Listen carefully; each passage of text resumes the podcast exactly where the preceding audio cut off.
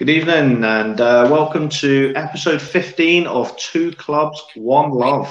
We've got quite a packed one tonight. Well, as you noticed already, for people that are watching, Daz is not with us, unfortunately. He's crying over the fact that the cum dog got the equaliser.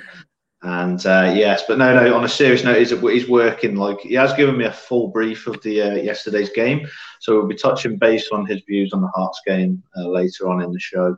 But I hope you're all well, everyone that's listening. Hope you've had a good weekend. I certainly have had a bit of a chilled one. I've also enjoyed my two teams getting 6 points, so as far as I can say, it's been a fantastic weekend. And talking of 6 points, and two hat-tricks, our guest for this week, our first guest, should I say, Rob, will be loving the fact that Bowman and Salah have banged in a hat-trick. So without further ado, how are you? Yeah, good, mate. Cheers for having me on. I appreciate it. Not a problem, not a problem. Thanks for filling in. So how has your weekend been? I've had worse. No, it was good. It was good. Obviously, yesterday was a bit out of the blue, really. After Oxford, it felt massive that we got something, well, to grind out a win, really, a bit like last week. But to do it in the way they did was great, wasn't it? No, it was good. Sorry, that I was just sharing that out so everyone else can see it on that page. So yeah, no, it was fantastic. I was working, unfortunately, so I didn't get to obviously. Wouldn't be able to watch it anyway unless I was on any illegal channels, which I of course never do. No. But no, I watched the game in full. This morning, watched the highlights last night as well. Yeah, and on paper, like, people will look at that as 4-1. Okay, they scored the three goals after the sending off, but we started off like a train, didn't we? We scored after 6 minutes, and we could have had two or three before half time. So the 4-1 result. Some people will look a bit, okay, sending off and that, but we played really well yesterday, didn't we?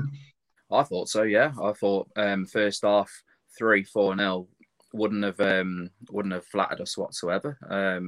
The red card, it's easy to look at that now, isn't it, and think, oh, the game turned on the red card. But no, I thought we were very good. If it wasn't for a bit of shoddy finishing and one good save from our goalkeeper, we could have been out of sight by half time, no problem. Yeah, and I mean, it's great. I mean, Bowman, he's a very workmanlike striker. He'll pick up second balls and that. Yeah. He's a good finisher. He's proven that in the past for his other clubs. And usually, strikers never seem to replicate that sort of form when they come to us. But maybe, just maybe, that Bowman could be the answer for something we've been looking for. Udo as well, he sort of works hard, he gets slated so many times in the past. But, I mean, for me, those two, even before yesterday, I mean, I was at the MK Dons last week, as you know, and, Bowman, for me, changed the game when he came on. Yeah, well, I mean, Cosgrove was so ineffective, they needed to do something, didn't they, at half-time, and bringing him on.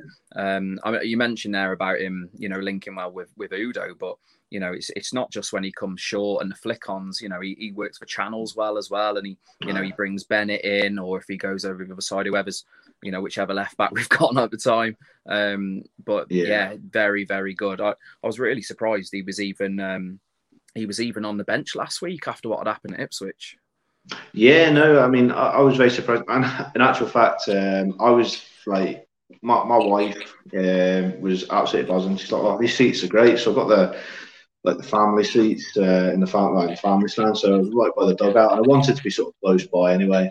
And it was great. We were literally the first level, so it was brilliant. Like, right by the pitch side. And you took your daughter, didn't you? Yeah, and she loved it. Like, she absolutely loved it. What an experience, man, to take her down there. I bet you've told her about it for ages. So it's class to get down here and experience it, together. Yeah, she was absolutely buzzing all weekend after that, and we had a great weekend. It was chilled out after, and that. Yeah. And I think the wind just topped it off. I mean, I was going to sound a bit badly, but I was proper welling up, like, at times, like, and I feel myself welling up because, like, it was just a whole experience, you know, like the fan zone. It was much improved from when I last was down, because I tend to go to away games. So the last home game I went to, funnily enough, we won and kept a clean sheet as well. So maybe I should pop down more often. I think you should. But it was great. And I mean, it was a great moment for me, like, to be able to take my daughter to a game and as a family as well. So credit to Shrewsbury. Like, we've got a lot of things wrong over the season on the pitch as well. But credit, you know, it was such, for me, a great family day out, and I felt so comfortable, and Charlotte was made to feel so welcome. So, you know, credit there. But yeah, just sort of off track a bit there. But Bowman was warm. No. It was Bowman was like, he came across, was warming up, and I was like, Ryan, great to see you back. You know, like, you know, keep going, man. You know, and he just gave me the thumbs up and the wink and like that, and I was like, it was sort of like Charlotte. Steve's a good lad, doesn't he? Yeah. He seems a good lad from the interviews that he's done as well. He seems and, you know, and he's one of the players like Bennett who likes to be on Twitter and likes to interact with the fans and liking the tweets and sort of. And it's good to see that. And obviously, it's not great when things are going bad, but at the end of the day, he's an honest guy. Like, and you know, he's come back well. I mean, to think like that 2 weeks ago, yesterday, he was in hospital, like lying in hospital. Yeah, probably worried, wondering what the hell was going on, and then 2 weeks later to come in and score a hat trick and an assist. I mean, that's just, you know, it's unreal. Like, forget about all the rubbish we're doing in recent weeks and whatnot. Just to pull out a performance like that, I'm dead chuffed. Yeah, me too, man. Apparently his heart rate was 250, like, which is just, I mean, that's worrying, isn't it? You know, for anybody, let alone, like, you know, these athletes who are a bit more finely tuned than me and you, you know. But yeah, he I overheard a few people saying in the ground yesterday that apparently this was an issue at Exeter as well. So I don't know if it's something that they need to keep an eye on, but you know, you have to get through medical, so it must have been okay. But it's quite worrying to hear that that's happened before. Well, that's the first I've heard of it, and it is a worry when I heard it, because, like, if you think back to some of the footballers in the past, like Malumba, is it not Malumba? Mwambu, is it? Yeah, Mwambu, or who else has been other players? Yeah, try to think. Well, Christian Eriksen in the summer. Look at him, you know. Right. Oh, I was going to say that. I was just trying to think. Then there was a massive one here. Yeah, I mean, Christian Eriksen. You've had Daniel Blint as well. He's had a pacemaker put in. It's actually, like, it's mad to think that all these footballers, you expect them to be fit, healthy, running, ticking off clockwork, you know, but. You know, just maybe that's the problem. Maybe that's the problem. They're so finely tuned that the slightest thing that wouldn't affect us affects them so badly. Maybe I don't know. No, but it was, you know, great to see, and I mean, yesterday for me was just a complete performance. I mean, see when I seen they had a player sent off, I instantly was like, yes, but then I instantly stopped and thought, no, this is Shrewsbury Town. We're gonna screw this up. I was the opposite for once. I was actually the opposite. I was sat with my mate Paul and Luke, and I said, look, I looked as soon as he gave him the red. I looked at the clock, and I think there was 22 minutes left. I thought that's a long time, especially with the way we were playing anyway. And I think in the end, we got the for the second and third goals anyway. The you could see the overlap with the extra man, like when you watch it back. So it did make a difference. But we had the momentum. I had no doubt that we'd go and get another goal. Yeah, I think looking at it on a positive, there's one or two teams around that's got games in hand and whatnot. But I feel I'd rather have the points on the board. Because when we got relegated years back in the conference, we had like 5 games in hand and still got relegated, you know. So to me, games in hand, it's all well and good having games in hand, but you've got to win them and got to get the points. So, and I know it's early days, but I just feel as though you just got to take your next game, get as many points as you can. If you're not going to win, get the draw, you know. So, I mean, you mentioned Oxford there. The Oxford game for me was I was really disappointed because I was actually quite positive going into it. I paid to watch it as well online after the buzz of Saturday. And was absolutely, I thought we were okay first half. I thought we matched them and we looked good and threatening. Udo looked good, but they always say goals change games. And as soon as we conceded that goal, we didn't look like coming back from that. Their heads are gone, aren't they? And it was just the manner of the goal we conceded. It was disappointing, but yeah, I mean, credit to Shrewsbury, they've come back and got the win. That's 6 out of 9. You know, to be fair, like 6 out of 9 against MK Dons, Oxford, and Cambridge. I mean, yeah. That's good going. Like, you know, that's not bad. We had a bad run of fixtures. Sorry, you know, yeah. MK Dons probably weren't expecting much out of that, if we're being brutally honest. So that felt like a freebie.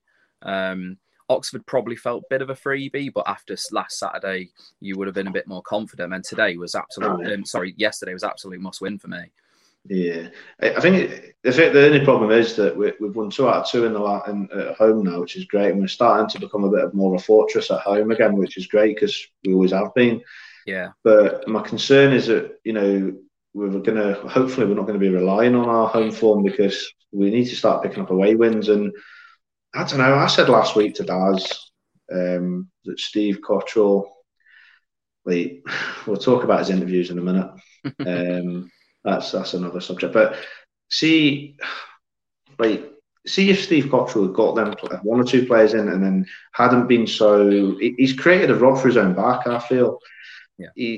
Because, you know, I think the interviews, he's just feeling the pressure.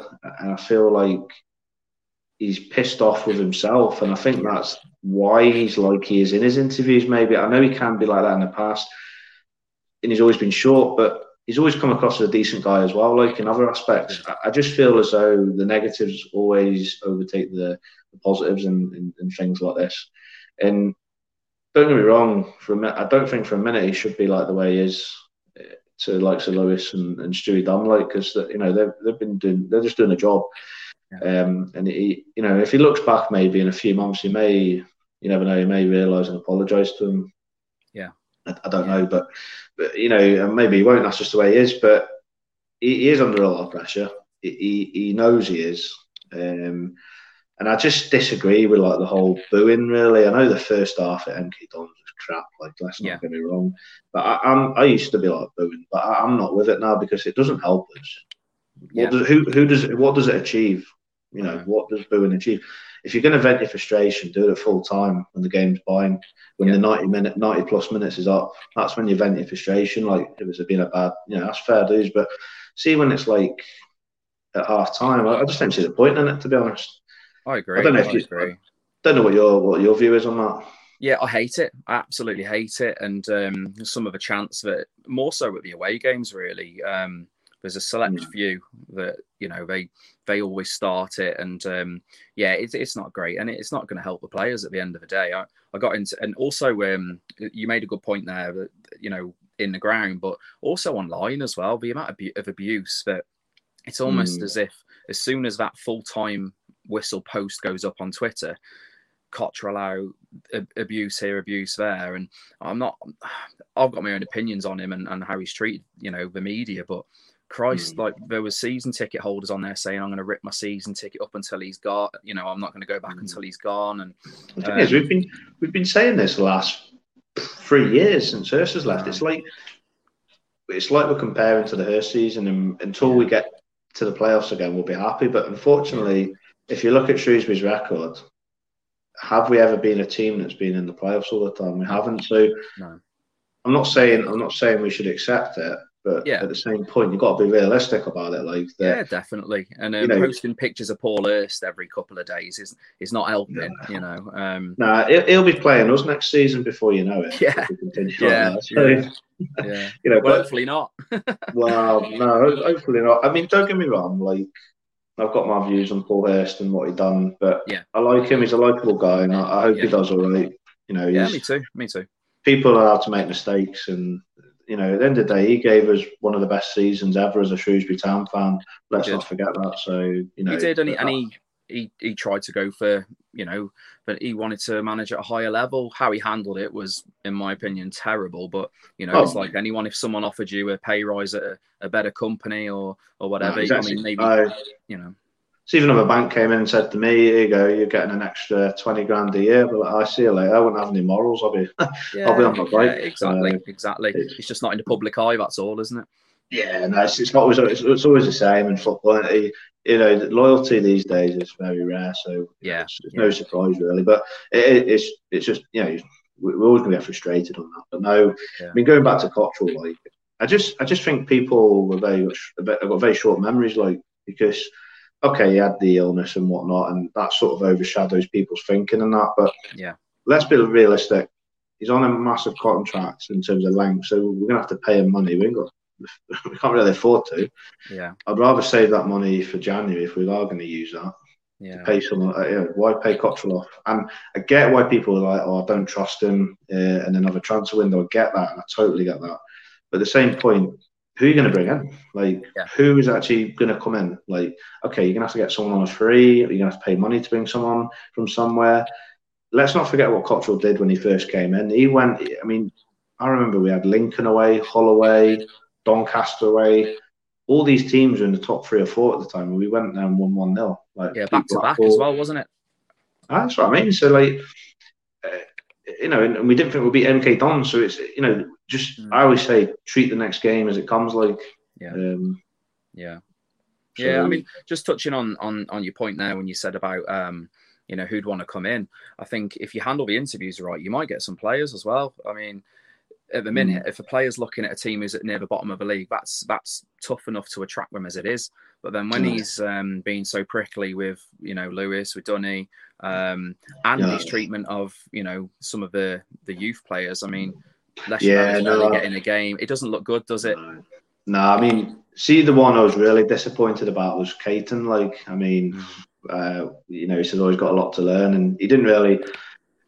It was really short. It's just really, see, as a young player, that's a bit of a concern. Like, because they need. They're not going to be the perfect article, you know, but you need a, I don't know, maybe it's just Cotterill's way, but for me, I think Cotterill's a bit too stuck in his old ways, you know. Football's moved on now. It does. In terms of football and mental health and with footballers as well, that's moved on. You know, that wasn't really spoken about maybe when Cotterill was at first start as a manager. Yeah. But mental health is a massive thing now, and obviously we talk about mental health on here, and I just feel as though, Cotterill doesn't really help that. And, you know, he's having a go like at the likes of Louis and Stu and all that, and you know they may laugh that off, but see if Louis went home, you'd feel really shit, like, you know. Yeah, definitely. To be honest, it's not as if he's an arse. He's asking some questions, and he's only asking what we're asking. Yeah, I agree. And I was actually having this conversation at the ground yesterday before the game, and I was saying, you know, some of these reactions, it's actually, I mean, I might be told wrong, but just listening to, you know, the last couple of interviews, he's almost sounded quite nervous to ask questions now, and he's quite shaky in his approach to ask Cotterill a question, which is wrong. And he actually, and then there was one question he asked about changing to 4-4-2, and that was a perfectly legitimate question to ask because it had changed to 4-4-2, and all Cotterill did, I'm paraphrasing here, but he said, "Yep, we changed the system." There was no explanation. And then Lewis actually apologised halfway through his question, which I thought he shouldn't have had to have apologised to that for asking a question, you know. And that's how he made him feel. So, yeah, he could go home and, you know, struggle. I mean, see, on the football side of things, I'm with Cotterill because I could see his passion, and I could see he could care, and he's screaming on the touchline, and he's doing his best and that. But, I do question his judgment on Cosgrove starting him. Glad, you know what? Fair play, he got it tactically spot on yesterday. Yeah. Used the right players. He's seemingly got a good system now. Yeah. Once we get Vela in and that, hopefully in the middle, we'll be a bit more stronger away from home, a bit more solid, can pick up the, you know, that win that we need. But yeah, I just feel we need to kick on in our away games now and replicate some of that form that was shown at home. But give him credit, right? Cotterill, he mentioned about players playing in certain positions and that. And Luke Leahy, we're like, why is he in the middle? But he's absolutely phenomenal in that middle of the field now. Absolutely phenomenal. He's got 3 goals this season. You know, he likes to put a tackle in. You know, we've got Nurse on the left, who's quite comfortable. And, you know, see, when you look at the bench we had, see the fact, I mean, you know, you've got 1 or 2 youngsters on there. Les Bell has got talent, clearly has. He's come from Leicester. He's got the talent. Why he's not been used, I don't know if it's down to attitude, but I looked at the bench yesterday and thought, that's quite a good bench, you know. Yeah, I did too. Yeah, I was on there as well, yeah. Pierre to come on, got a decent second goalkeeper to come on. We've got good youngsters. Vala's out of the squad. So for me, it's like, see if we kept that injury-free, that squad. It's a good squad. We just need to add to it. And I just feel as I just hope Cotterill realises that he's fucked up.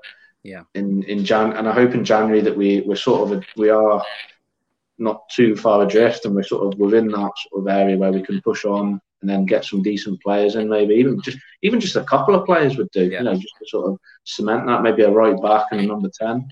Yeah, a couple of loan players would do as well. It's very rare that Town don't use their full quota on the loan market. See, for me though, I would be sending Cosgrove back and saving that money for someone else. And I know we slate players and this, that, and the other, but Cosgrove for me, right? I want players to see if they're not good and they're not technically that good. That's fair enough, right? I mean, frustrating as it is, it's, you know, that's fair enough. But we're League One level at the end of the day, so you know, not every player is going to be to a certain standard. But you want your players, every player that falls on a Town shirt, you want them to try, run, you know, and see the loan players we've had in the past. Even, you know, some really good ones like Dean Anderson, Ben Godfrey. You know, Doherty. I mean, even other loan players, they care for the club, you know, they're a loan player, but Cosgrove for me just doesn't give a shit. Yeah. Well, Greg Doherty was another one of my favourites as well. He was another one. Phenomenal, you know, phenomenal. But Cosgrove, it blows my mind that he got a £2 million move. I don't know where he must have had something and where it's gone. Whether it's a confidence thing, I don't know. But just as a big, I mean, is he 6'4", 6'5"? I don't know. I mean, I always said he was never good enough when he signed, and I got slated for it. Did you know much about him when he was up at Aberdeen? Oh, I've seen him play 5 or 6 times live, and you know, to know that he's not a very good player. He scored a lot of goals, but if you look at his goals and you break them down, I think 40% of his goals are penalties. Now, not being funny, like, but I'm a crap footballer these days at the age of 35. But I'm sure I could probably hit a few penalties in if I tried. Do you know what I mean? So, take the penalties out of the equation. I just feel as though for a big guy, a really big guy, he's always on the floor too easy.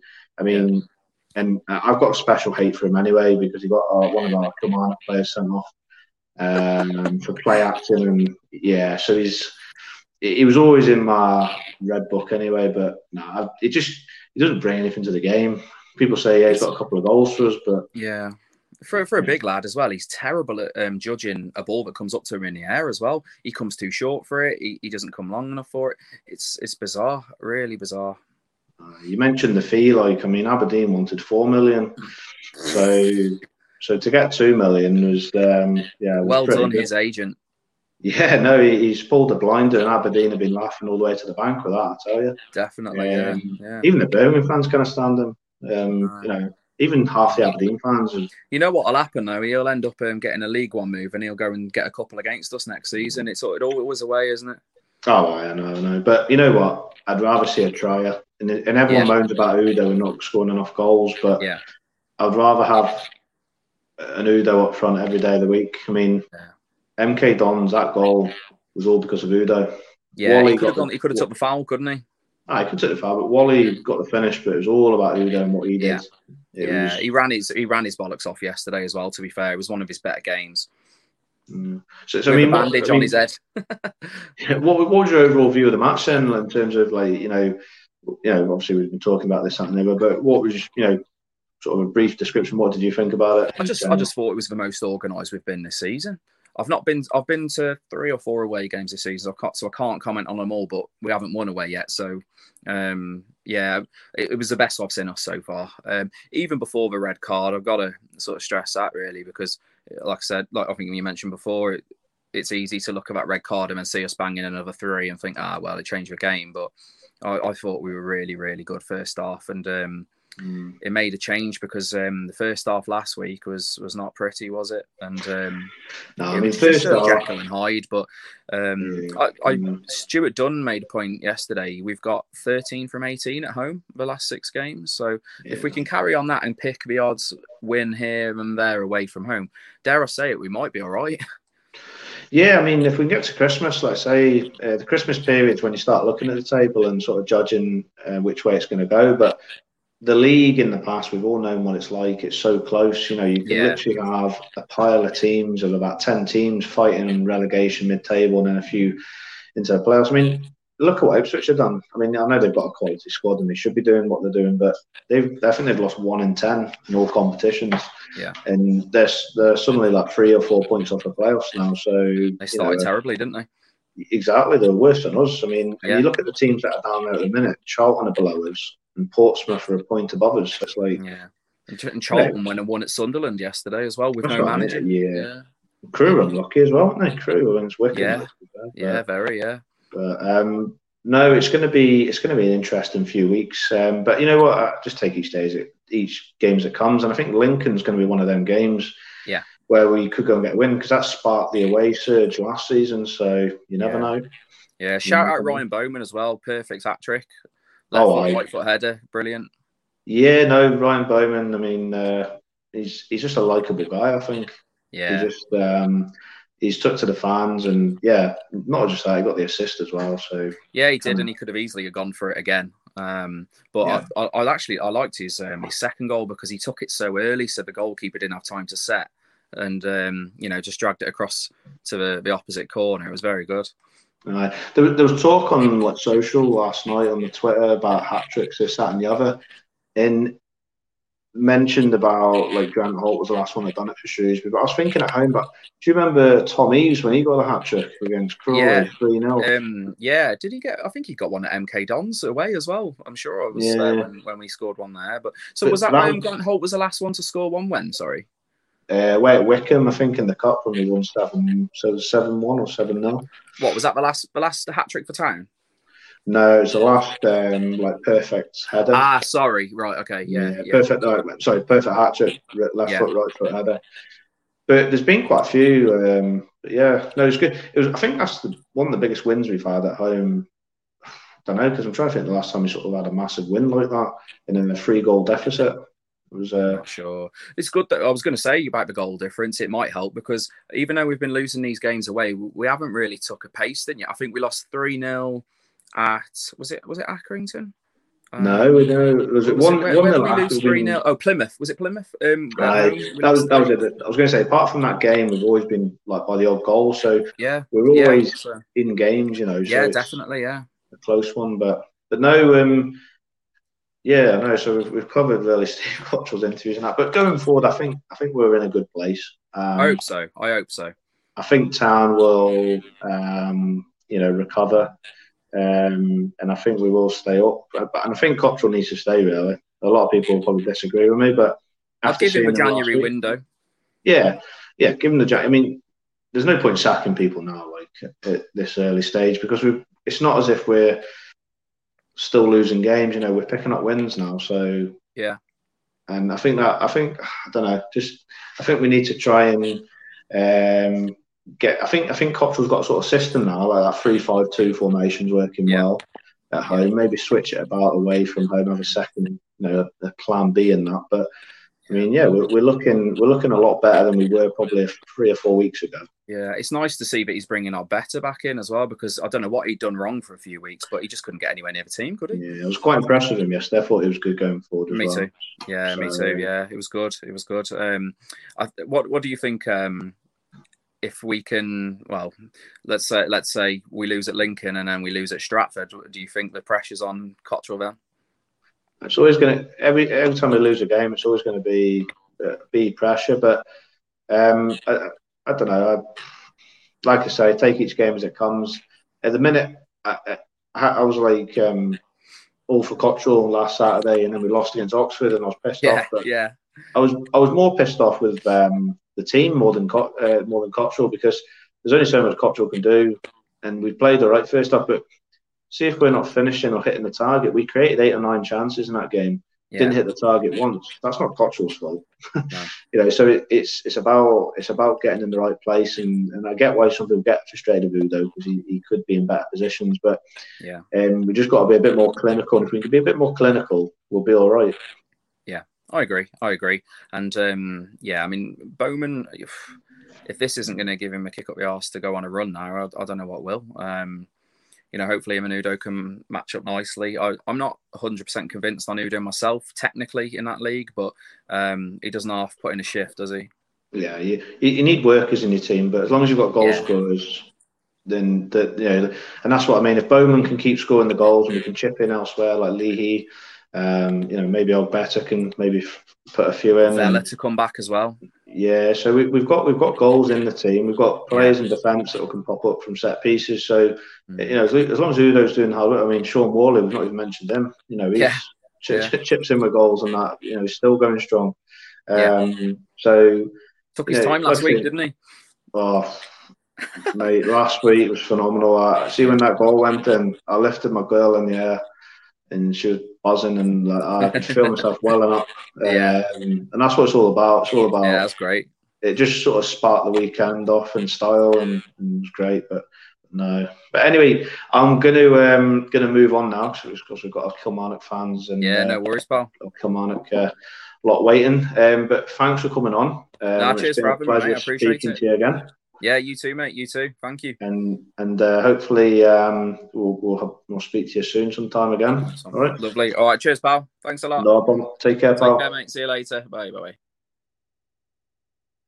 Well, that was Rob there giving us his insight into Shrewsbury's victory yesterday. A great 4-1 win. Obviously 6 points out of 6 in the last week at home. In between that Oxford defeat, but going in the right direction. Would you agree? If you feel that you're a Cotterill fan, you know, let us know. But also, you know, if you're not a Cotterill fan, who do you think should come in? What do you think should happen? Let us know your views, comments after. We'd like to listen to that.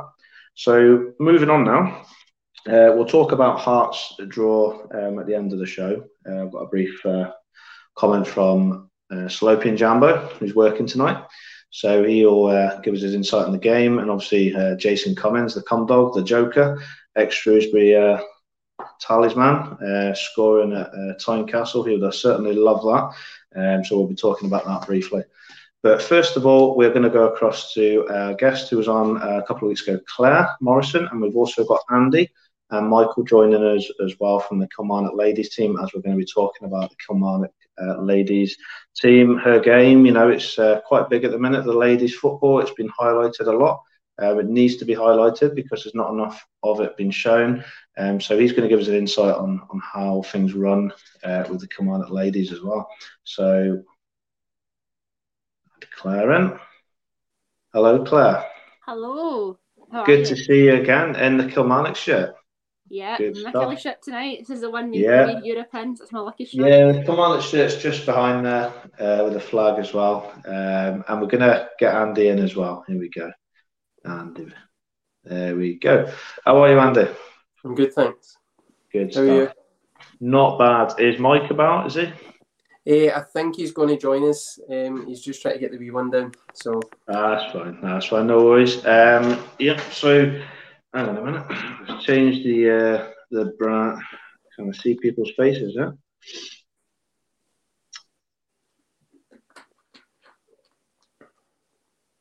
Nope, not that way. I've got too many logos there, so I can't see your head, Claire, which is a shame. It's all right. Well, just... this isn't great, is it? I didn't think about this. Oh, now we can't see Andy. Nah, Andy's been cut off. You don't want to see me anyway, it's fine. No, we'll...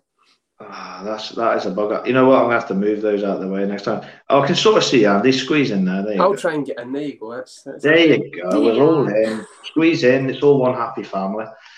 Right there. So for all the listeners there, if you're wondering what's going on, we're not together in a room. We are just trying to squeeze each other on the screen there. So anyway... First of all, we'll briefly talk about the win yesterday.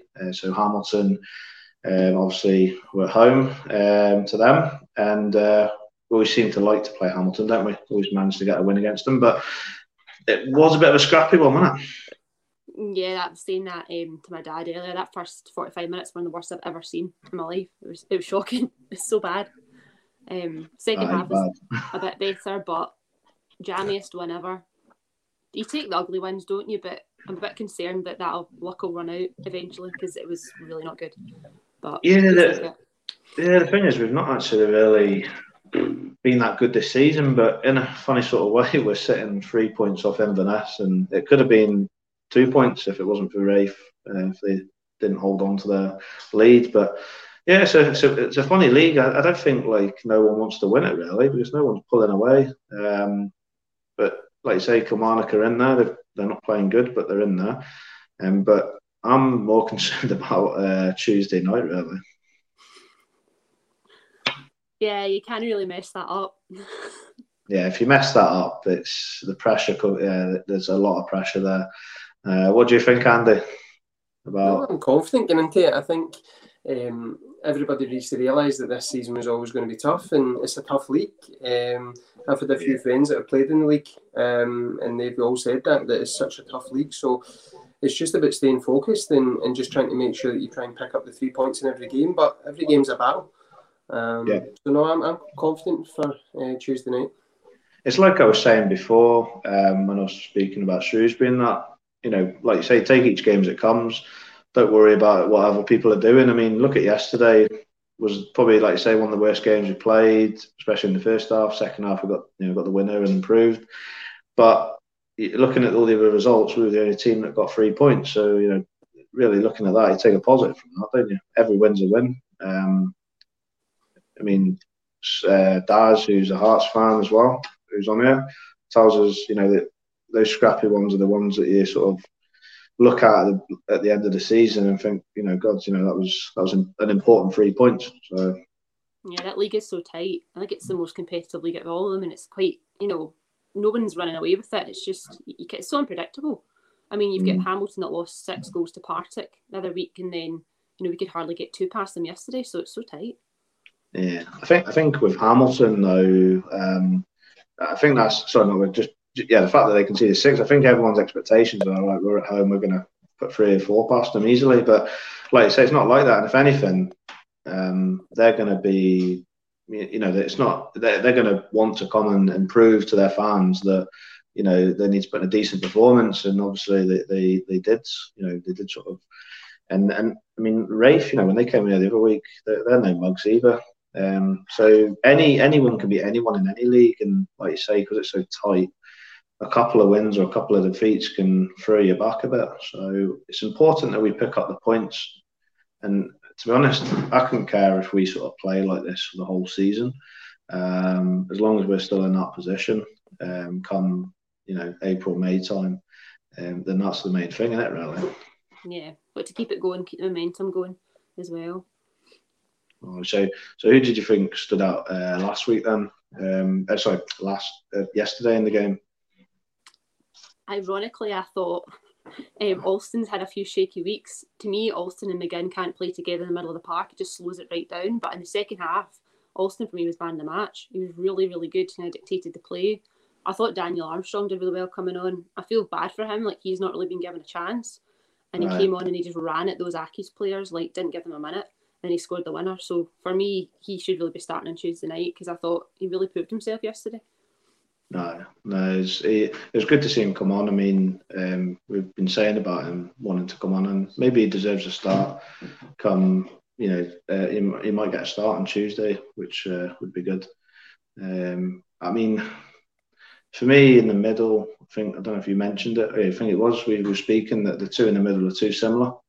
Mm-hmm. I think Polworth, you know, he started the season really well. I think he maybe needs to come back in for me. Yeah, he made a difference in the second half when he came on, because playing Alston and McGinn, it reminds me a bit of playing Power and Dicker with Tushbola all at once under Clark, and it was just too similar. A bit of movement, and Lyons as well comes on and puts a foot in, which is good because Alston's a bit of he's too nice. He just kind of runs around, he doesn't put a foot in, so Lyons will give you a bit more of a physical presence as well because he was good when he came on too. Yeah, there was some comments were saying that Burke was getting frustrated yesterday and he's not happy. Is that people just causing rumours? He had a bit of that. Yeah, it wasn't his best game yesterday at all. I think he knew that. You could just kind of tell with his body language he wasn't kind of on it, but maybe it's still injuries carrying as well. But I think with Burke, when he has an off game, it's kind of like, oh my God, you know, what's wrong with him? But I guess everyone's allowed a day they're not so good. But yeah, it wasn't his best performance yesterday.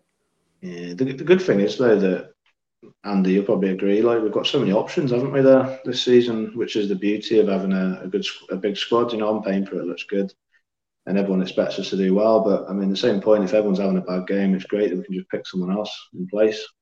No, definitely. I think that's the big thing this year, was trying to kind of rebuild the squad, and it's going to take time. I mean, it was a hefty amount of players left, and obviously all these players have came in, so it's going to take time to gel. And we found that a lot last year when we kind of started the rebuild job with the women's team. It takes time, and you're going to take results, and you're not always going to win every week. So it's just about everybody staying positive. Tommy's doing a really good job, and it's just about people making sure that they back him. There's nothing worse as well when you're hearing boos at half time, and like, everybody's there and they want the best for the club. So it's just about supporting and making sure that we're backing Tommy and backing the players, because it will come right. And as you say, when you've got players like Armstrong who can come off, who've maybe not played recently, and come on and put that type of performance in, it just shows the strength and depth that is there. But you've got to earn the right to play, and hopefully he's put himself in the shop window for Tuesday. Yeah, definitely. I mean, there's a few players there that have played a lot of games as well, and you know, these games take their toll. You know, lots of Arbroath and that, they don't let you lie. They're getting, and maybe some of the players do need to have a rest. I mean, we can't really be expecting Chris Burke to be playing every week. As good as he is, he's getting a bit old now. Like, so, you know, we do need to freshen it up at times. And we spoke about this every week, Claire. I don't know what you agree with, Andy, but Fraser Murray seems a bit of a lost soul at the minute. He's got potential, but you know, you said about the hype of coming from Hibs and expectations and that, and obviously coming to Championship, you know, he's expected to do great things. But Andy, what do you think of Fraser Murray so far? Like, I think Fraser's a really, really good player, and obviously you're coming to a new squad, so it's going to take time to gel with the players and a different way of playing. But I've got 100% faith in that when it gets going, and you will be a top player for the team. It's just everybody goes through these spells, even at the kind of top level, and you kind of seen that today in the United-Liverpool game, as everybody can have off games every now and again, but it's just about staying focused. But he is a top player, and I think we're lucky to have him at the club. Yeah, no, I agree that with that. I mean, young players are going to make mistakes, and you know, and that's part of the learning curve, isn't it? And I think a lot of fans are forgetting that not only have we had a lot of changes and, like you say, a lot of time to gel together, but a lot of the players are young as well. They're coming to a club that's a big club. They're probably the biggest club they've played for some of them as well, in terms of size and, you know, fan base and expectations and whatnot. You know, others that have also been at bigger clubs, but you know, I think it's about hopefully over this course of the season we'll see the experienced players, you know, supporting those youngsters like some McGinn. You know, even Naismith. Talk about Naismith and Hodgson.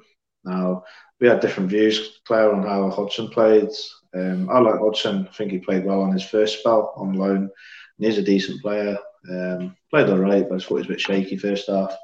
But in terms of right back, would you agree that that's our weakest area, Andy, Claire? I think at this time, it's a difficult one.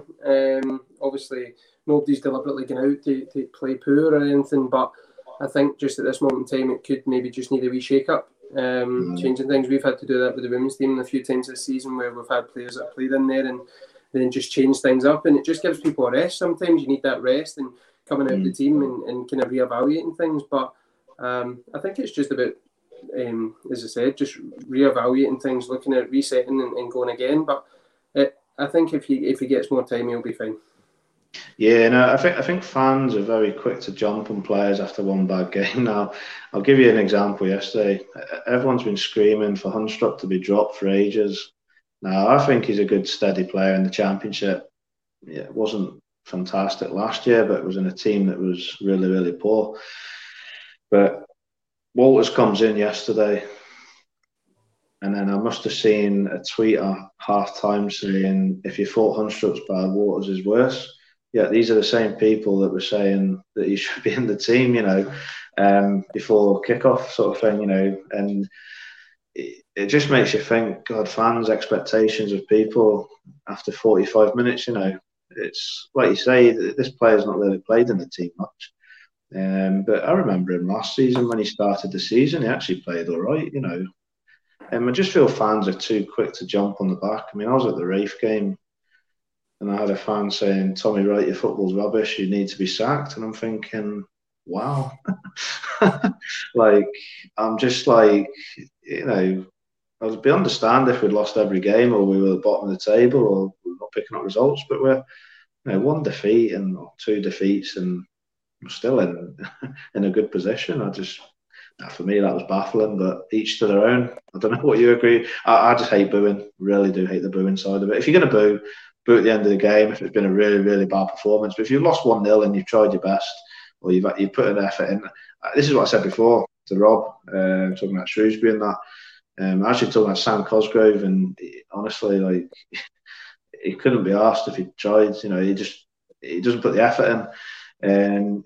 As long as you see the players giving their all and giving the effort, you know, that's all you ask of the player, isn't it? If you don't get the result, it's, yeah, it's frustrating and that, but you sort of move on to the next game, don't you?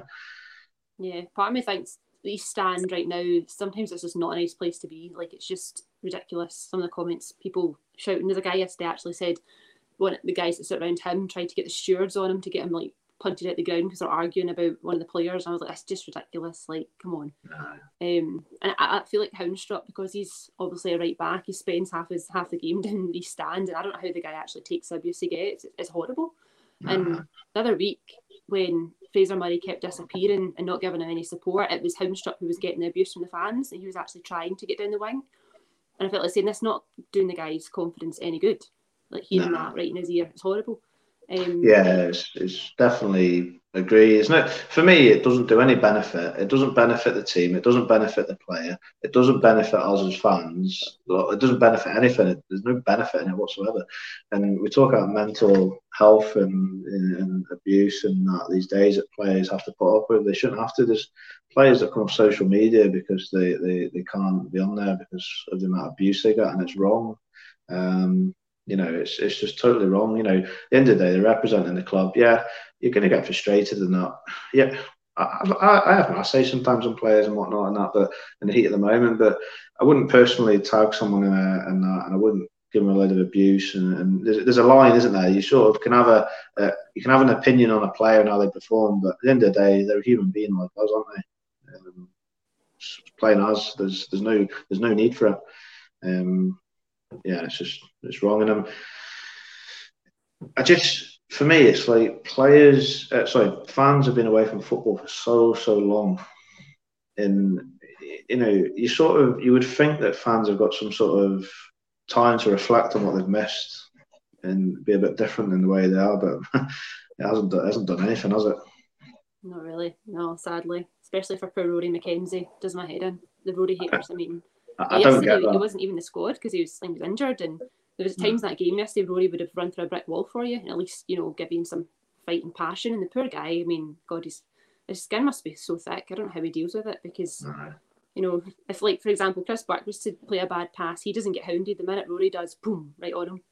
It just, it's not nice. It's not. It's the fall guys. The thing is, like, I seen him shopping once during lockdown, doing his food shopping. I seen him, just had a chat with him. He stopped to chat for a few minutes, and just normal guy like.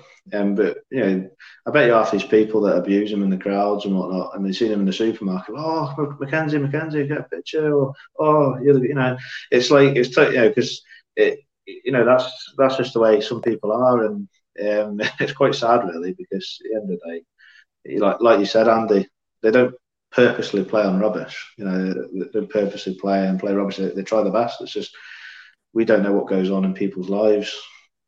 Yeah.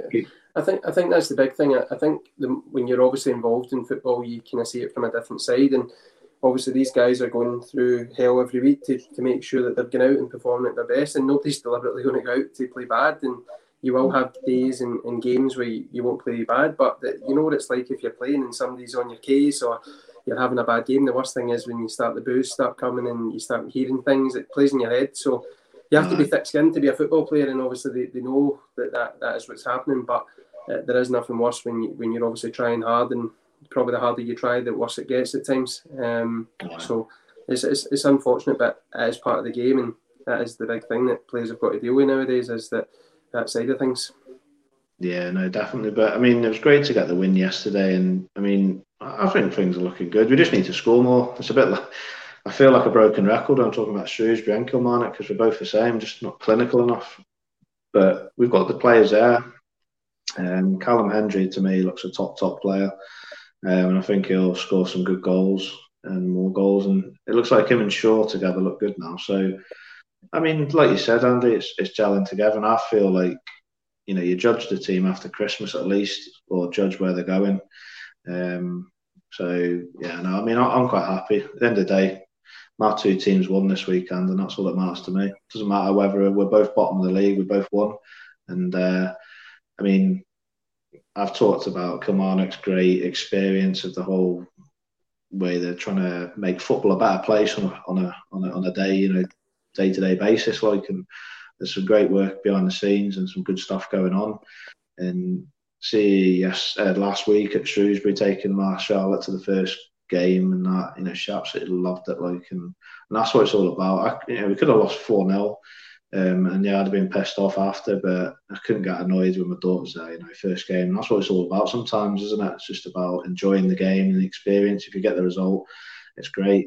As fans, we want to win every week, but realistically, teams like Shrewsbury and Kilmarnock, it's you know, we have always been teams that haven't been as successful. So I think fans are a bit too optimistic after certain one-off seasons. Shrewsbury had it when we got to the playoff final and were minutes away from getting into the championship.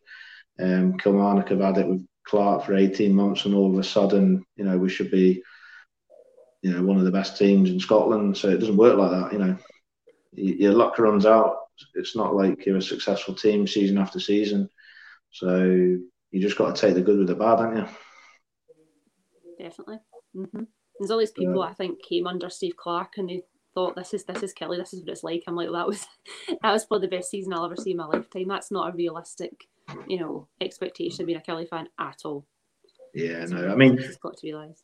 And as fans like us, I mean, that's a laugh. I don't know if you watched the Man United game earlier, but you see this Man United fan screaming for Roberto Firmino's shirt at the end, and I'm thinking, you just got hammered 5-0 by your rivals, right? You're screaming for a shirt on the opposition side. You get the shirt, and I'm just like, that just doesn't happen at clubs like us.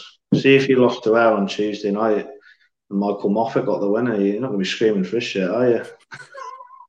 It just doesn't happen. So no, it's like, no, you know, yeah. So it's just, it's for me. I just love being at these sort of clubs. You know, take the rough with the smooth. And when we do like win something, or we you know, we're doing well, it's a great experience. And you got to just enjoy it, really, haven't you? So, but yeah, we'll move on from yesterday's win.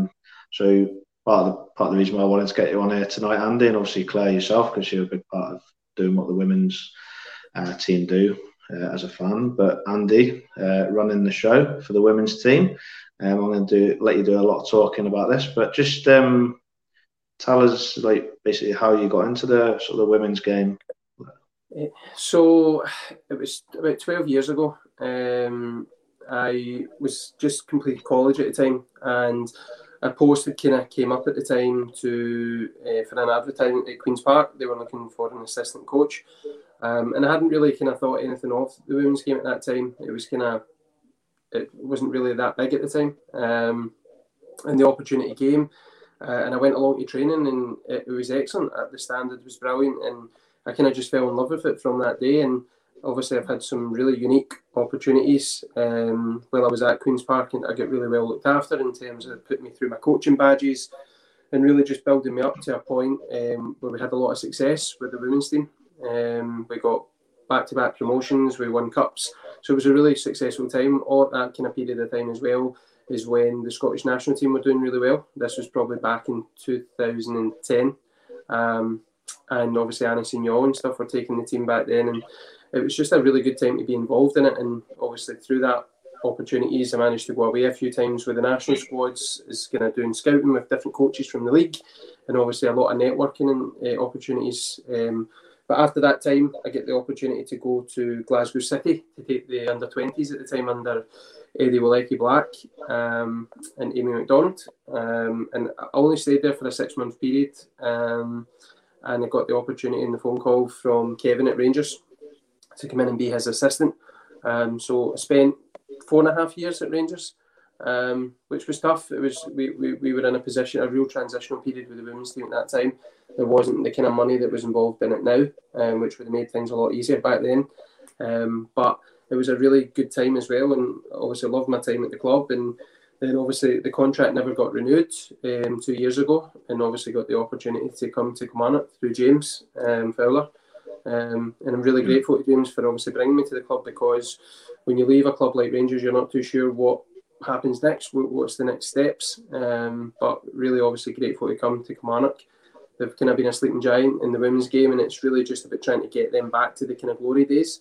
We know that it will be tough in terms of the investments that other clubs are obviously putting in now. But it's just about us stabilising the club and just trying to bring everything back home and trying to build the academy up so that there is a process for players that can come through and make it into the first team. I think over the last 18 months we've had 9 or 10 that have come through the youth academy into the first team, whether that's made their debut and still within the youth academy or they became first team players, which is great, and that's really the kind of idea behind it. Always try to build from the academy and really just try and bring our own kids through rather than having to go out and sign players all the time. No, that's great. I mean, it's such a good journey, and I suppose in that time as well, you would have picked up a lot of contacts, which is good. Yeah, no, definitely. There's been a lot of people that too many to thank that have obviously helped me along the way and kind of gave me a good upbringing into the game. Obviously, I didn't play at a decent level, so it was really mostly just into the coaching. And it's difficult when you've not obviously got that playing background. You've got to kind of build your own kind of career type thing and really try and embed your styles and try and take everything you can learn off the other coaches. But yeah, some of the coaches that I've obviously worked under have been fantastic, and obviously at my time at Rangers, some of the coaches that I worked under there were brilliant. And that kind of last period where I worked under Gregory Vignal, I learned a lot. I learned a real lot, and I think it's not until you've actually worked under somebody who's obviously played at a high level, won a lot of trophies for one of the biggest clubs in Europe, that you actually see and you understand how it kind of works on a daily basis and how you should prepare your players. And I think that's really when I took the step in my kind of career and wanted to go into the management, was after spending that year with Gregory. I learned a lot from him. We still speak daily, and just the advice that he gives me, and I'm hoping that'll kind of take Kilmarnock to that kind of next level that we need to be at. Yeah, I mean, I've got to be honest, right? Women's football, I didn't really know anything about it. It's not, you know, I've always been growing up watching men's football, and a lot of people be the same as me. Now, the Her Game campaign, have you heard about that? Down south. Yeah, so that's grown arms and legs since May. It's fantastic what they're doing as fans, because them as fans got, like players, we talked about getting abuse online. So women, football fans as women, were getting abuse online quite a lot for their views. And this one, I don't know her personally, but I know her through another club she supports in Shrewsbury's League last year. So Kaz May was one of the founders of it, and she was, you know, basically, you know, she's got a great insight to football and that. And chatting to her, and she was the one that created it along with 12 other women. Did a video, and this video just went viral. Before you know it, it's grown arms and legs. Football clubs are brought into it, and it just goes to show, like, the women's game is massive. I said to Gemma the other week that Kilmarnock ladies, you know, like all other women's team, represent the badge at the end of the day, and they should be highlighted and notified as much on what they're doing and shouted about, because you don't always get the recognition. Would you agree with that? Yeah, no, I think obviously ever since I've kind of came to Kilmarnock and stuff, since we came under the umbrella from James and certain people at the club, and Greg as well, like McEwen, it's the whole club's kind of bought right into the women's team, and that's exactly what you need. All the clubs that I've kind of been at, they've really bought into the women's team, and it really helps, because when you're trying to do things or you're trying to sort things out for the club, if you've got them behind you, it just makes everything so much simpler. And obviously the fact that we play at the stadium as well is such a massive thing for these players. To be going out at Rugby Park every week, for some of our players who are Kilmarnock fans, that's what dreams are made of, to play at the stadium and the team that you support. So no, it's massive, and the more and more that clubs back their women's teams, it's only going to become a stronger product. And if you look down in England, this is kind of how it all started a number of years ago, and if you look at the product that they've got down there now, it's night and day. So we're on the right route, and we just need to kind of all keep working hard. And there's a lot of people out there that put a lot of time in, a lot of volunteers at all different clubs, and it's all just about working together and networking and trying to build up the game as much as we can. Yeah, I mean, like I say, there's have you ever come across like any sort of sexism in your time during the game? Just because obviously her game is all about basically stopping that and reporting it for fans, but you know, as managing teams, have you ever come across that? Obviously, you don't. I'm not getting you to name people, no. But just in general, have you ever come across that? I've never kind of came across it. Obviously, you hear things and you kind of see comments that are made online, and the kind of message that I would say to people is just try your best not to read these comments. It's people that you don't know that shouldn't really affect your life. It's just about trying to kind of focus on what you're doing, and if you know that you're doing things right, and you're going to make mistakes along the way. I've made a hell of a lot of mistakes in coaching, and like, you're not always going to get it right, and there's certain times that we'll reevaluate and we'll look at the things that we're working on. So big thing that I would say is try not to let the haters get you down and just stay focused. But no, really, I've never really kind of came across it at all. Mostly kind of everything I've been involved in, it's been really positive and stuff, and I think that's just with the people that you surround yourself with. But you do hear of it out with, and I just try to not kind of tune into it. I just try and kind of switch off of that type of stuff, because you don't need the type of people in your life. I mean, Claire, you'll agree though that, you know, like Andy was saying, it's mainly online that you see all this, and it's people that basically just haven't got two brain cells really, because in the day, why is football different to any other role in life? Men and women can do it, anything in life, you know. People shouldn't be shocked by it now. We're in, you know, in the 21st century, like, you know, it's a different. I mean, the standard of football was great, wasn't it? That we've seen. It's unreal. I mean, I'll admit, like, obviously, because I've been a Kelly fan since I was 5, used to seeing the programme about the Kelly ladies way back in the sports division days, and then like late 90s, and I knew they were around, but they kind of went off the radar for a few years, and it's only the last couple I've become more aware of them again. And see, the other week when I went to first Kelly ladies game, I was saying to Jim Thompson, I was like, oh, this will just be like a wee kick about, like, you know, just a nice wee day out, like, kick a ball, but no tackles, all be nice and icy. And oh my God, so when I watched the warm up, and like Molly's getting the balls flung around the goal, and Yabby Robertson's going in with the tackles, I was like, this means business. Like, these girls know their stuff. And I said that to my dad yesterday during that first half. I was like, some of these horrendous errors would not happen at Kelly ladies. Like, no, they're unbelievable. Like, it's just because a girls doesn't mean they, you know, they're just out for a nice little 90 minutes on a Sunday afternoon. Like, they go for it, which is really good to see. Yeah, no, the perception is that women can't like football, they should be stuck in the kitchen and this, that and the other. And see, these comments are just like, oh my God, you know, like, no, these women, if anything, there's better women. There's a lot of women out there that can really play football. I mean, I've seen the highlights of the England game against Northern Ireland on Friday night. Is it Kenny Shields? Am I right in saying he manages that team, doesn't he? Northern Ireland, the great Kenny Shields. And I tell you what, I mean, obviously England won 4-0 in that, but the standard from both, I mean, obviously they held their own in the first half, but they were shooting from like 30, 40 yards, hitting the crossbar, and and there was so much power behind these shots, and you're like, you know, that's the sort of things you would be watching week in, week out on a Saturday in a men's game, and it's like, the standard, and it's not just even that. It's the passing and moving. I mean, my first game I went to was the game. Was it 3-2 against? Was it Borough Thistle? Boroughmuir, yeah. Boroughmuir, yeah. And I mean, the ref was bad second half, and it's a shame Michael's not there to discuss that. But I'm sure we can get his views on that another time. But anyway, just in general, like, the play was great. Now, I'm still learning names and this, that, and the other, but the one in the middle, I think it was a number 8. Who's the number 8, Andy? Monica. Was that the one that got the hat trick? Yeah, yeah. Yeah, so, but she was in the middle at one point and she was linking up play, like, and then it was like, it was just great. She had a back to goal, but she her positional sense was fantastic, and I was, like, intrigued and all that.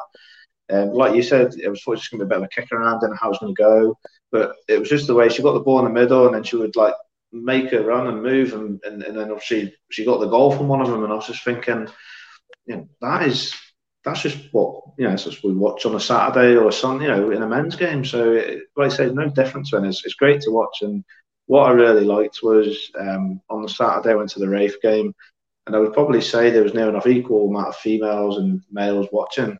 So, and then on the Sunday, again, there was a lot of guys there watching as well. So it's, you know, it's not just about females, you know, it's a good mix for both. And I mean, you see a lot of male coaches doing the role as well, like yourself, Andy, you know, which is great to see as well. So it's good to have that mix. And no, I mean, for me, I'm still learning, Andy, so I really want to sort of continue that. And I have every Sunday off now, so it's a really good opportunity for me to get down as much as possible. There's no excuse for me.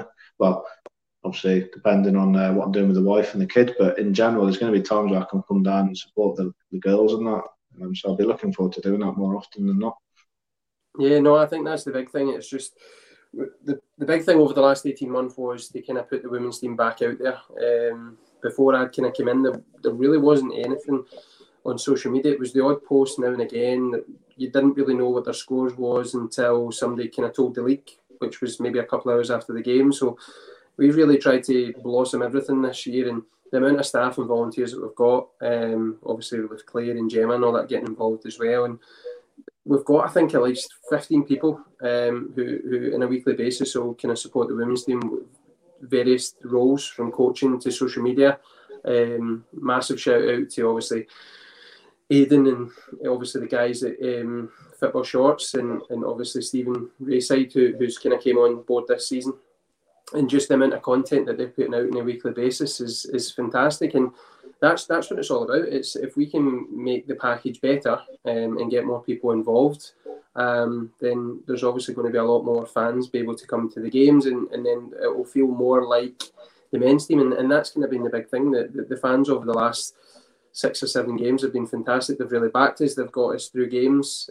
Probably, if you look at the Burramuir game, if you probably don't have the fans shouting and screaming for that last 10 minutes, when everything you feel as if everything's going against you, it's that type of stuff that gets the girls through the game. So, no, we really want to try and get as many people. And obviously, we're delighted that you've kind of said that you're going to be there every Sunday now.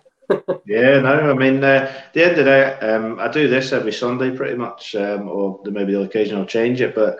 This is something that, yeah, because it's Two Clubs, One Love, it's my two clubs and that, but because Kilmarnock's obviously the ladies is now part of, you know, it's going to be talked about every Sunday anyway, so there's always going to be a platform here for the girls to come on as well. So if you know, they've had a good performance or a bad performance, they can come on and share their views and that as well, so and share their views of the women's game. So I'm happy to have more ladies from the team coming on as well, because you know, this isn't really for me. I'm just doing this for a bit of fun. This is just a bit of a platform. I'm not trying to get anything out of it, but for me, I just want to give it a platform for people to have their voice and their opinion.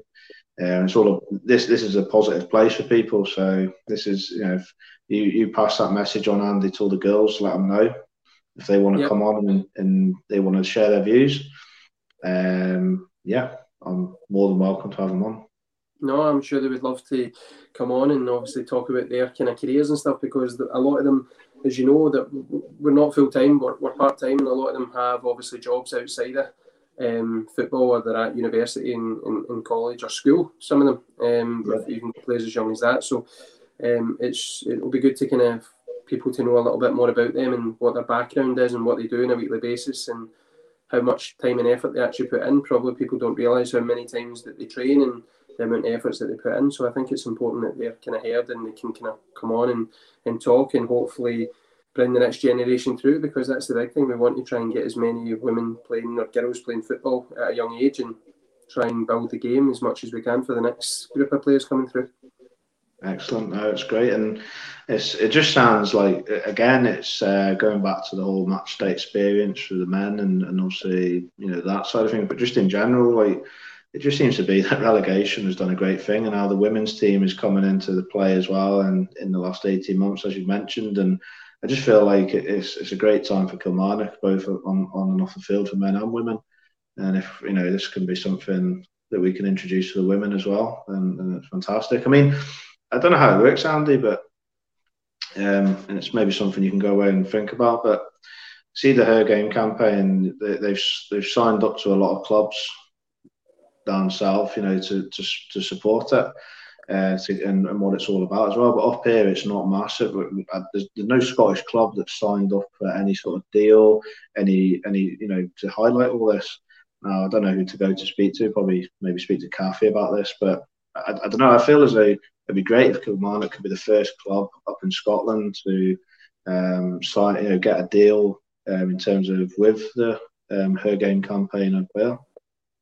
Yeah, no, it's definitely something that we would be interested to talk about, and obviously if more people are obviously backing us and we can get involved in that type of stuff to help other people, then we'd love to do that. But yeah, no, I think it would be good if we can try and speak to people like Kathy and try and get people involved to support the team. Yeah, it's maybe something to speak about on the with the Killie Trust and that. Obviously, I joined in the summer after years of biting, but it's probably something to look at as well. So no, we'll hopefully going forward there'll be a lot of more positive things. And I had a really good chat with Gemma after picking up my nice pink ball, which was lovely to receive. I was actually delighted to win it, just for the pure fact that it was my daughter who was eyeing it up when she came in and seen it. And yeah, she was chuffed. It was her birthday that week as well, so it's sort of sweet, really, that happened and that. So she was a bit all emotional, though, the weekend. It was a bit too much for her, her birthday coming up. She'd been to the first men's game since before lockdown, and then she was screaming first half, going, "Come on, you Killie, you can do this." And then see at half time, she just had too much, like, so...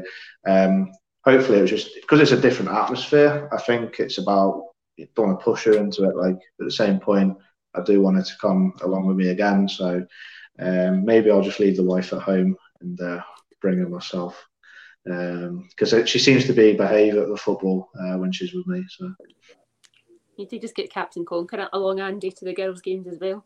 All the kids that come. We're looking forward to getting Captain along to the games. He's a massive supporter of the women's team, and obviously everything that we put out on social media, we know that you guys obviously help us retweet and kind of like and quote tweet all the different stuff that goes out. But obviously on a weekly basis, he's really, really good. He's kind of keeps us going, and obviously always supports us no matter what the kind of result is. So it's people like that that you need, because they always put a smile on your face. And I think if we can get him along to the games in the future, it'll be a really nice thing to do for the younger girls in the academy, etc. Yeah. No, that's good. That's what I really like about it. You've got all the kind of youth teams coming in, being ball girls and things each week, and at half time you get them on the pitch and have a kick about, and the kids in the stand can come on and have a wee shout out and things. So it's things like that I think the kids appreciate, and it makes them want to come again. The fact they're getting invited onto the pitch and being a part of it as well, it's really good. Yeah. No, I'd just like to give a big shout out to you, Andy, because it must be, you know, it must be challenging like anything is at times, but you seem very happy about doing it. You seem very positive about it, and I think that's the main goal, is if you're positive about it and you've got a lot of energy about it and drive, and you've got a vision. I think that's half the battle sometimes. Obviously getting the product on the pitch is important, but you know, if you're enjoying it, that'll sort of you know, the players will pick up on that. And it's clear to see that they've battled well in the last few games, and you know, even when they were looking down and out in that last game, they pulled it back. So no, well done, Andy, and obviously to Michael as well, and the rest of the guys there. So I'll certainly be doing my best to support where I can, and I'll be sharing the stuff on here as well, like I say. So no, nice chatting to you, Andy. Is there anything else you want to share before we sort of close it up tonight? No, I just think it is, if you've not been along to a game and it's something that you've kind of thought about, we would love to obviously have you along, and Just back in the women's team, it's an exciting season for everybody. We're obviously we want to be promoted. We want to win things, and we need the backing. And if we can get backing from the fans and get more people along, then it makes all the difference. Come 4 o'clock on a Sunday. Good, great to hear, Andy. Well, it's been a pleasure having you. You know, and Claire as well coming on. You know, I've had you on a couple of weeks ago, and it's been great to just talk about. Obviously all things come on, but no, thanks both of you, and hopefully I'll see you soon.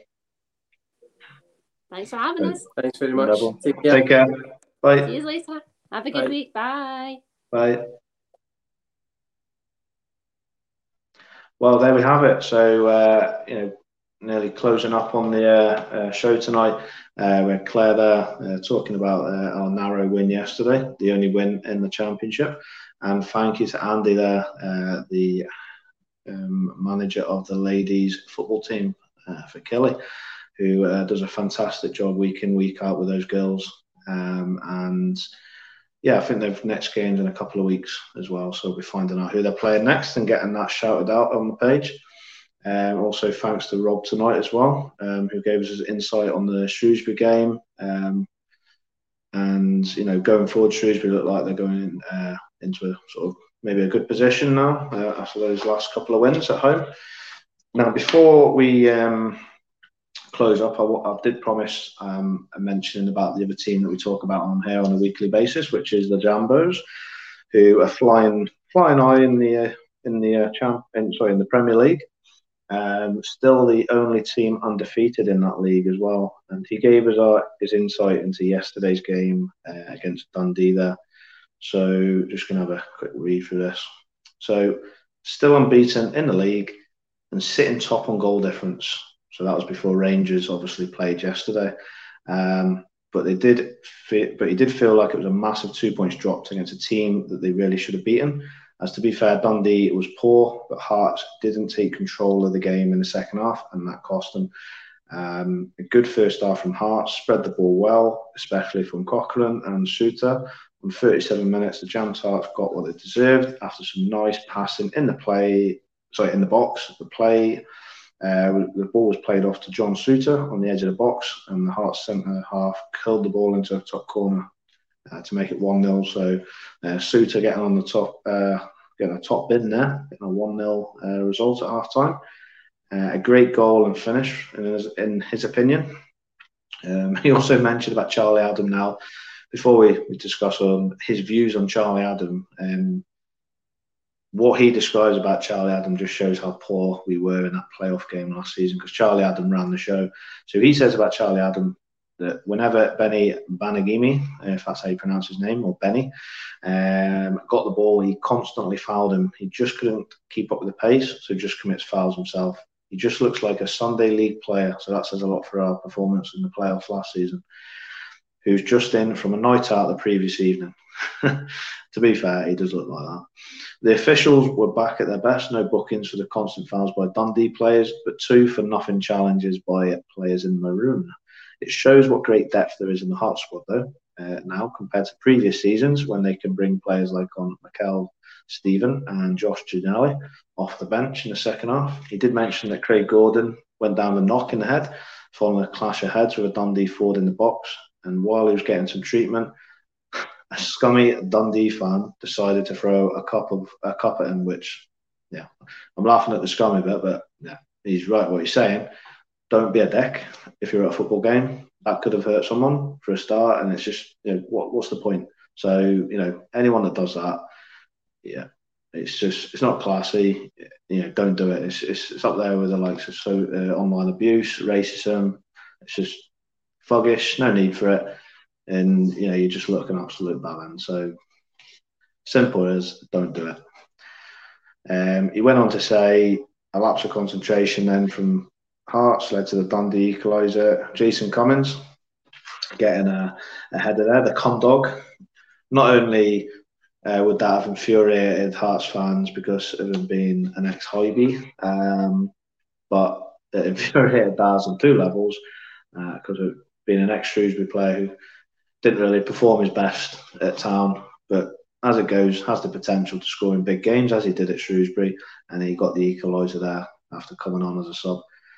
7 minutes added on, not long enough for Hearts to find a goal to retake the lead, so it looked like an off day for Boise as well. Their talisman. So asked him who his top three players were. He said Stephen Kingsley, John Souter and Alex Cochran. And he said about Jason Cummins that he didn't do anything really apart from score. So yeah, there we go. But I sent him a gif last night with Joker. He didn't reply. So I probably shouldn't have wound him up, but no, he's all cool today. And knowing Daz, he will have brushed that off, and he'll be looking forward to the next game that they've got. So apologies there. So basically, yeah, so that's the sort of three clubs covered there. And as mentioned, talking about the Killy ladies, you know, if you've not been down to a game, as Andy said, you know, we'd love to have you down there, he was saying. So again, you know, I've been myself and it's good standard. So if you're pissed off after a result on a Saturday watching the Killy, get down to the ladies and watch them on a Sunday and you'll feel a whole lot better. Trust me, the standard's good. And hopefully by the end of the season, we'll have a double celebration with the men's and the women's. But for now, it's been a pleasure.